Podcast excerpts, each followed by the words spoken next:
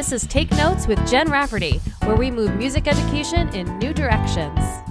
I'm your host, Jen Rafferty, a music educator, author, and huge social science nerd, and I am so excited to go on this journey with you as we highlight the intersection between music education and the social sciences.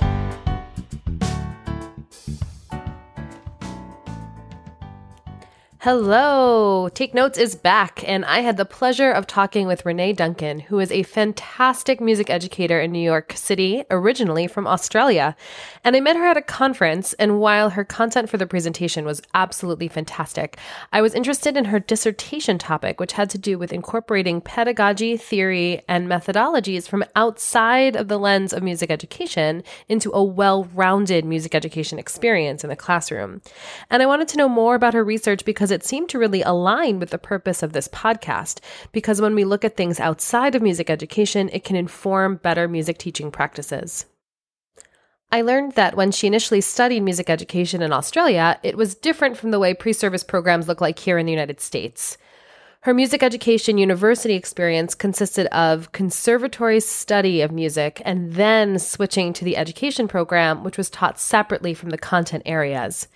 So, in her time at Griffith University, there weren't any content specific courses, just simply classes about broad education content for general education pedagogy and theories. So, when she came to the United States to study at NYU, it was very different. And Renee saw that music and education were combined in all of her classes and found that the literature was even predominantly, if not entirely, pedagogy, methodology, and philosophy, completely from a music based paradigm. And it was really interesting to her that people identified so deeply with these music methodologies. I had heard of all these methodologies, I had studied these methodologies as part of larger classes, but I had no idea how seriously the Kodály, Orff, Dalcroze, Gordon, Feierabend, you know, it was very interesting to me that there were people, so many people that were saying, oh, I'm a Kodály person. Like a lot of people would say when they were talking about that would be how they would describe it. Oh, I'm I'm an Orff person or I'm a Kodály person. Oh, I love Dalcroze. I just found found myself listening to people identify themselves as teachers by the methodologies. And as Renee continued her coursework, she started to notice something even more interesting. I took this class and she presented us with it was like an overview of literature and a discussion and analysis and synthesis of a lot of adult learning teaching resources.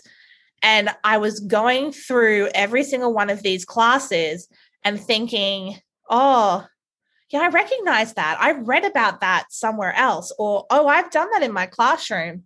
Or, I was reading this book and it said I should do XYZ in this sort of order. But isn't that exactly what this person here is saying? And so to me, it was like this light bulb that went on. All of these things that I had been reading about in music texts or I'd been learning about in music classes or anything like that all had origins that had nothing to do with music. And I had no idea. And it didn't even occur to me that I should have an idea that these things came from elsewhere. And because I was, when I was learning them from the source, I was able to pull them out of the context in which that particular author or that particular approach had kind of lumped it into. And all of a sudden it was like, oh, this thing is so cool. I don't just have to do it this way. I can do it this way and I can do it that way. And, you know, and even beyond all of the ideas it gave me for teaching, it gave me so many different ways to express what I wanted to do and to be able to communicate to others what was going through my head in a way that I wasn't able to before, particularly people outside of music. And this is really important because when we think about communication, we often just think about the things that we're trying to say.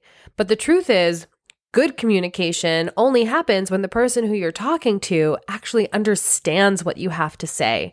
So sometimes we need to expand our language and our vocabulary and our paradigm and our implicit bias about what we know and what we assume other people know and experience because the truth is they don't. And what Renee discovered was a common language that she could share with the other teachers and administrators in her building and I asked her if she can give an example. Well, the mo- I'll go for the most. In my opinion, I'll go for the most obvious one, which is Shulman's pedagogical content knowledge, which essentially says that in order to be a good teacher, you have to have knowledge of the content itself, music, and you have to have knowledge of the how to teach, the pedagogy. And so that to me was the most obvious philosophy or framework, as you want to call it, that is everywhere in music textbooks, but nobody has separated anything. In music education, there's a lot of people who have a really strong, I'm generalizing, there's a really strong emphasis on the content. Can you do XYZ? How do you sing in tune? What's the correct progression of the solfege syllables that's most natural to children singing? You know, et cetera, et cetera. Insert your content area here. But there's very little time dedicated to isolating pedagogy. So it kind of becomes all about the content. And then this is what we want to do. This is our content. Okay, now we're going to think about how we're going to teach it. But because all of this time and energy has been dedicated to working out what we're going to teach and where the students are going to end up, there seems to be less literature, less attention, less time focused on, well, how can I teach it? And when it gets to the how can I teach it, people, I'm again, again generalizing, the people that I've run into, their first port of call is to go to a music textbook.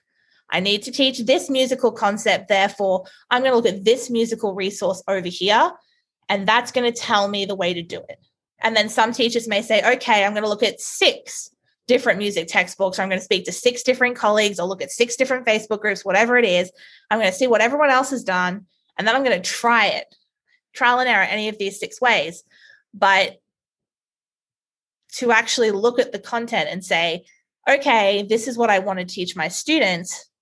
Let's forget about music. If I'm trying to teach a student how to play alternating mallets on a xylophone, what does physical coordination research tell me about the best way to teach a child how to separate the movement? What is happening in their brain cognitively that enables them to actually move the mallets? So before you can even get to, okay, I want a child to be able to play D, D, D, D, it's not about D, D, D, D. It's about the physical. How do they, what's happening to even have them pick up and hold a mallet and to move it? And then if you had, which doesn't seem so dramatic when you're only teaching D, D, D, D, but when you're trying to teach those skills and you're a year down the track and all of a sudden students can't coordinate changing notes at the same time as changing their hands, music repertoire and percussion repertoire and literature will tell you all of the approaches they can use in music. But as an educator, what if you know cognitively they're having to read the music, they're having to process the sound. They're having to shift their visual eyes from the music to the instrument.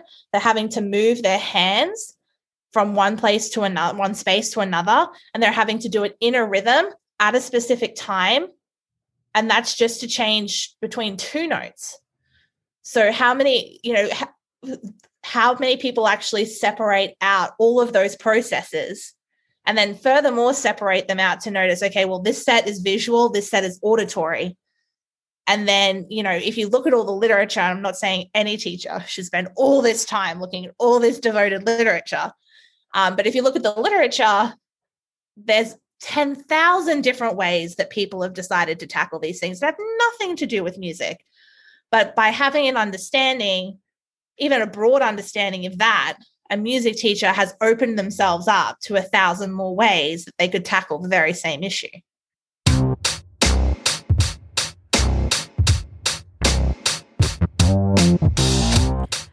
After digesting this a bit, I wanted to take a step back and look at the irony here. As educators, we know that content knowledge does not exist in silos, yet, this is exactly how we learn in our pre service programs, and it's perpetuated then after we get out into the field. So interesting, right? But now what? There's so much information and we don't know what we don't know. So it can be really overwhelming just thinking about where to look. So I asked Renee, where should we look? I think it straight away in my mind there, there's three things that popped to my brain. The first is what are your colleagues in other departments wondering about or struggling with or learning about? You know, uh, for example, you know, is your school doing a massive diversity, equity, inclusion push? What can, you know, that's the one that a lot of schools are doing right now. So you hear about that in the hallways, you know, the whatever, and the school will probably supply you with a book to read, or your department will say, go read these music books. But if you're going to read, I would say a book, music specific, I think is a great way to start. But once you read that music specific book, look at the references. Odds are, if that author has been included in a music book, they're probably pretty big because that tends to happen. They tend to only reference the pretty big scholars. So that's one way to start. Another way to start is instead of going to a music book in the first place, go to Google and type in okay, diversity, equity, inclusion books. Who's the most common coming up? What are the most recent ones that have come out? You'll always get the bestsellers. You'll always get the ones that everybody are reading. And that tells you pretty quickly, with 15 seconds of your time, that these books are a great place to start. And after that initial response, Renee paused and had trouble coming up with more ways teachers can easily access this type of information. And at the end of the day, I think this is the the question that you asked, and the fact that I'm having so much trouble answering it is a is the problem. The fact that the only way I think this stuff is accessible is if you think to look for it, if you know where to look, if you know who to ask, if you have the time to ask. And a lot of us don't. Like I didn't even encounter this until I happened to be you think about my experience, my experiences were pretty random to end up to that point. So I think the fact that I'm even struggling to articulate beyond those very boring academic, traditional, definitely not accessible ways of doing it speaks to uh, the problem in itself. How do we find those things?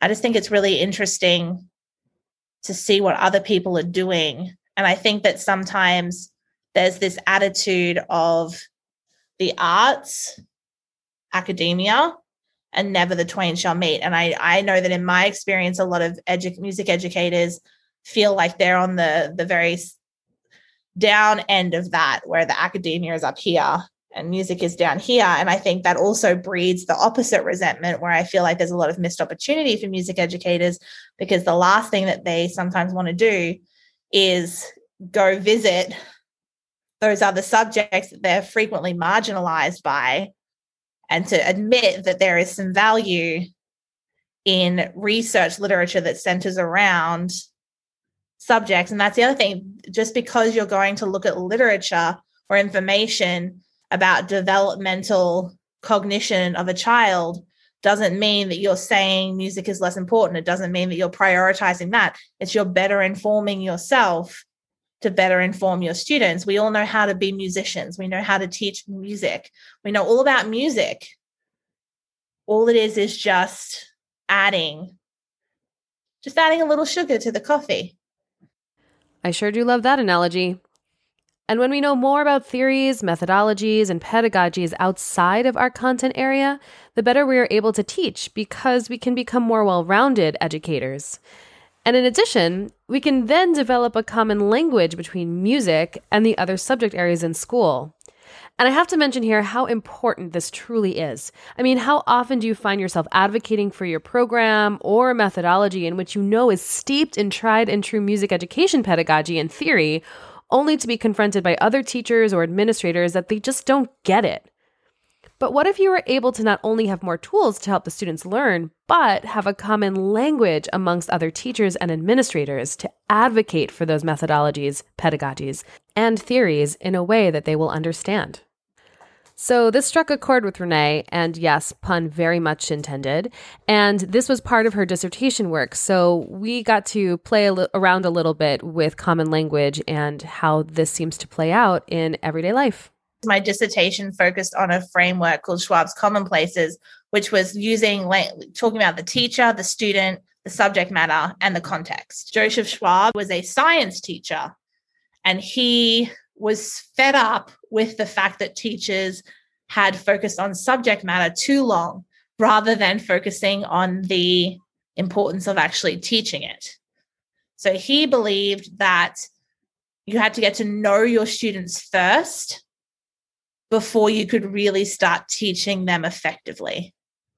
So, in focusing on teachers, students, subject matter, and context, we begin to realize that there's a lot of room for different perspectives for each one. For things that seem really straightforward, you know, if I'm talking about a student, I'm talking about a student, whatever it may be. But the more that I dug into them in classes and in my research, the more I realized how many different ways they can be interpreted and how many different ways you can look at a simple word or a simple perspective and actually incorporate it into your classroom is insane. So if you think I'm going to ask you, you're going to play with me in this one. We're going to do it, and you're going to play with me. Context. What when I if I say music and the context, what comes to your mind immediately? Uh, relevance and connection. Connection to to outside knowledge. And what is outside knowledge to you? For me personally, um, my life experience. Your life experience, what does that encompass for you? Everything from my identity to the place in the world that I feel like I exist in to what I ate for lunch, I think. questions. I know. I'm asking that. Okay, so now let's play the other way. Ask me the same question. I'm not going to answer from my perspective. I'm going to answer deliberately answer from a different perspective. Ask me the questions I just as best you can remember. Okay, so when I say the word context, what are was the first thing you think of? Music, its place in history. And what does that mean to you? So the the progression of music throughout the times you know each sort of music that we listen to has its very specific context in terms of history in terms of politics in terms of developmental of the world of technology. And there was a third question in there too like what does that entail? So that entails being able to understand how the music was created with what resources from around it was created and also what were the impact of circumstances at the time that had upon the creation of that music, performances as well as the composition.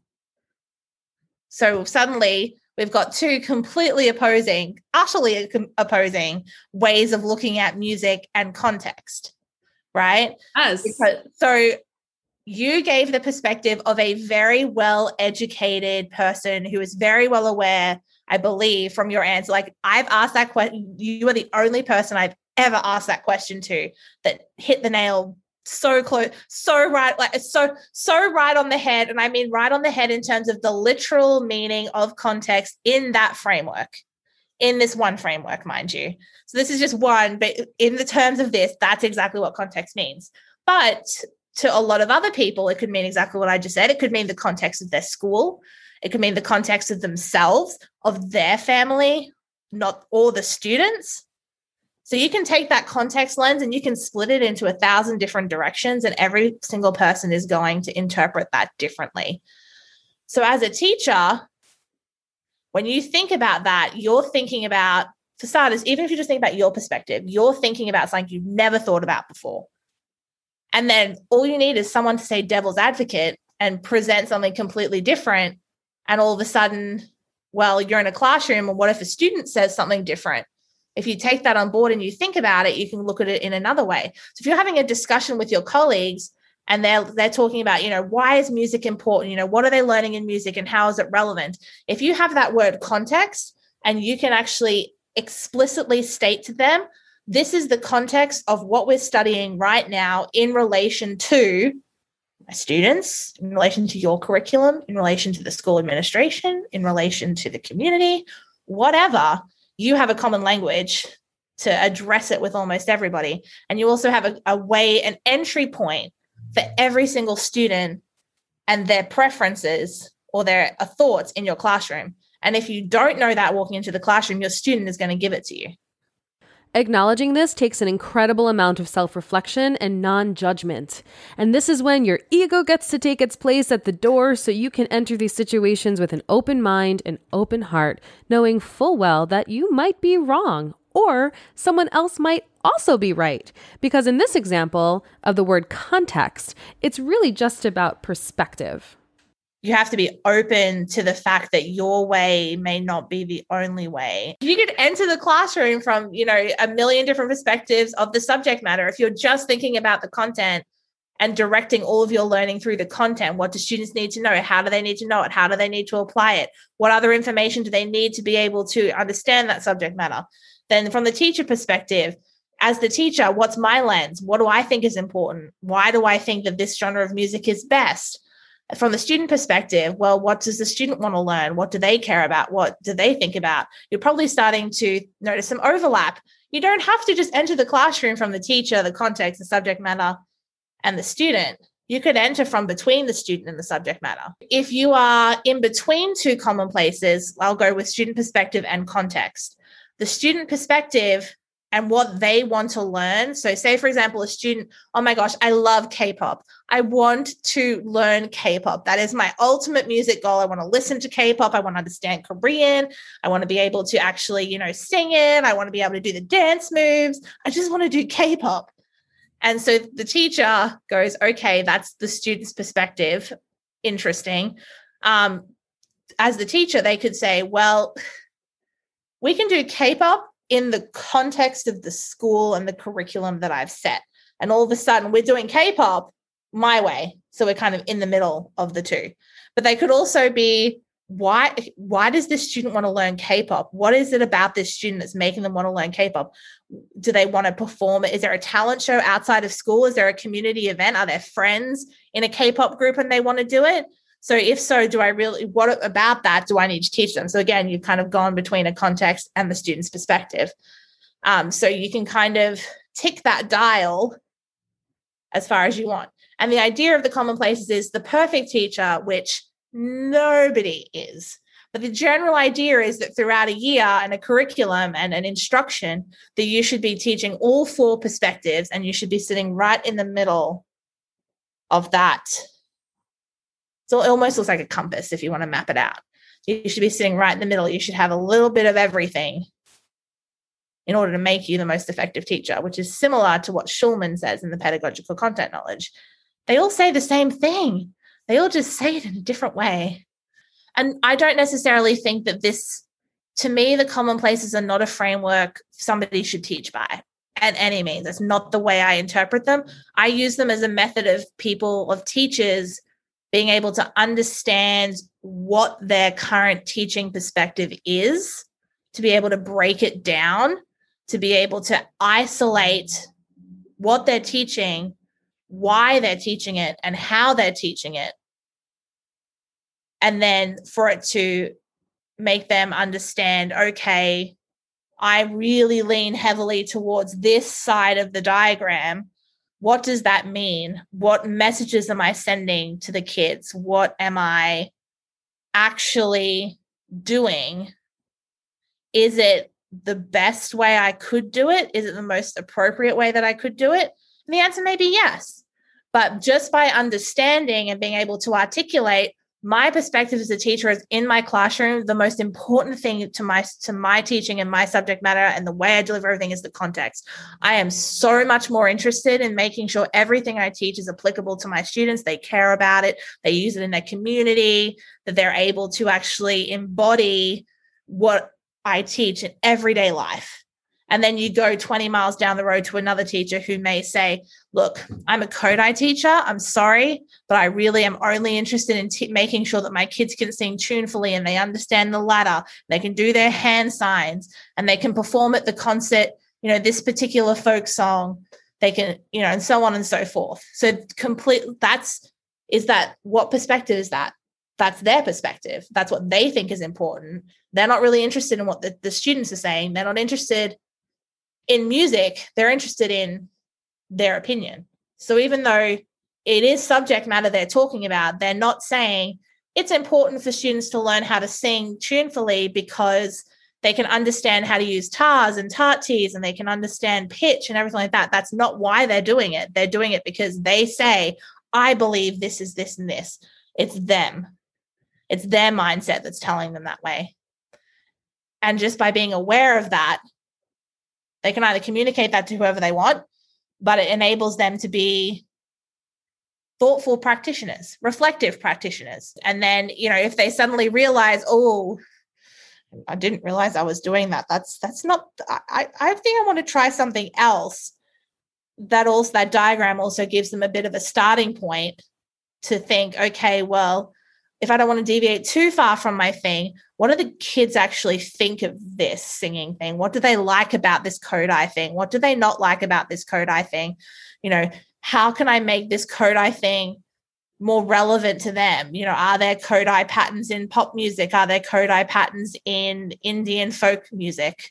You know, whatever it is that these children experience music, then all of a sudden they're drawing it down towards the context. The big takeaways from my conversation with Renee are about reflection and expansion. In order to know where to be expansive in our approaches, we need to really reflect about where we are by honestly looking in the mirror. And then and only then we can seek out the resources that we actually need to continue on our journey of learning and growing as professionals. If you'd like to learn more about Renee and her work, you can reach her at rduncan at cgps.org, and the link is in the podcast notes. And if you've enjoyed today's episode, don't forget to leave a good review and subscribe. Thanks for listening. Until next time, this is Jen Rafferty. Have a wonderful day.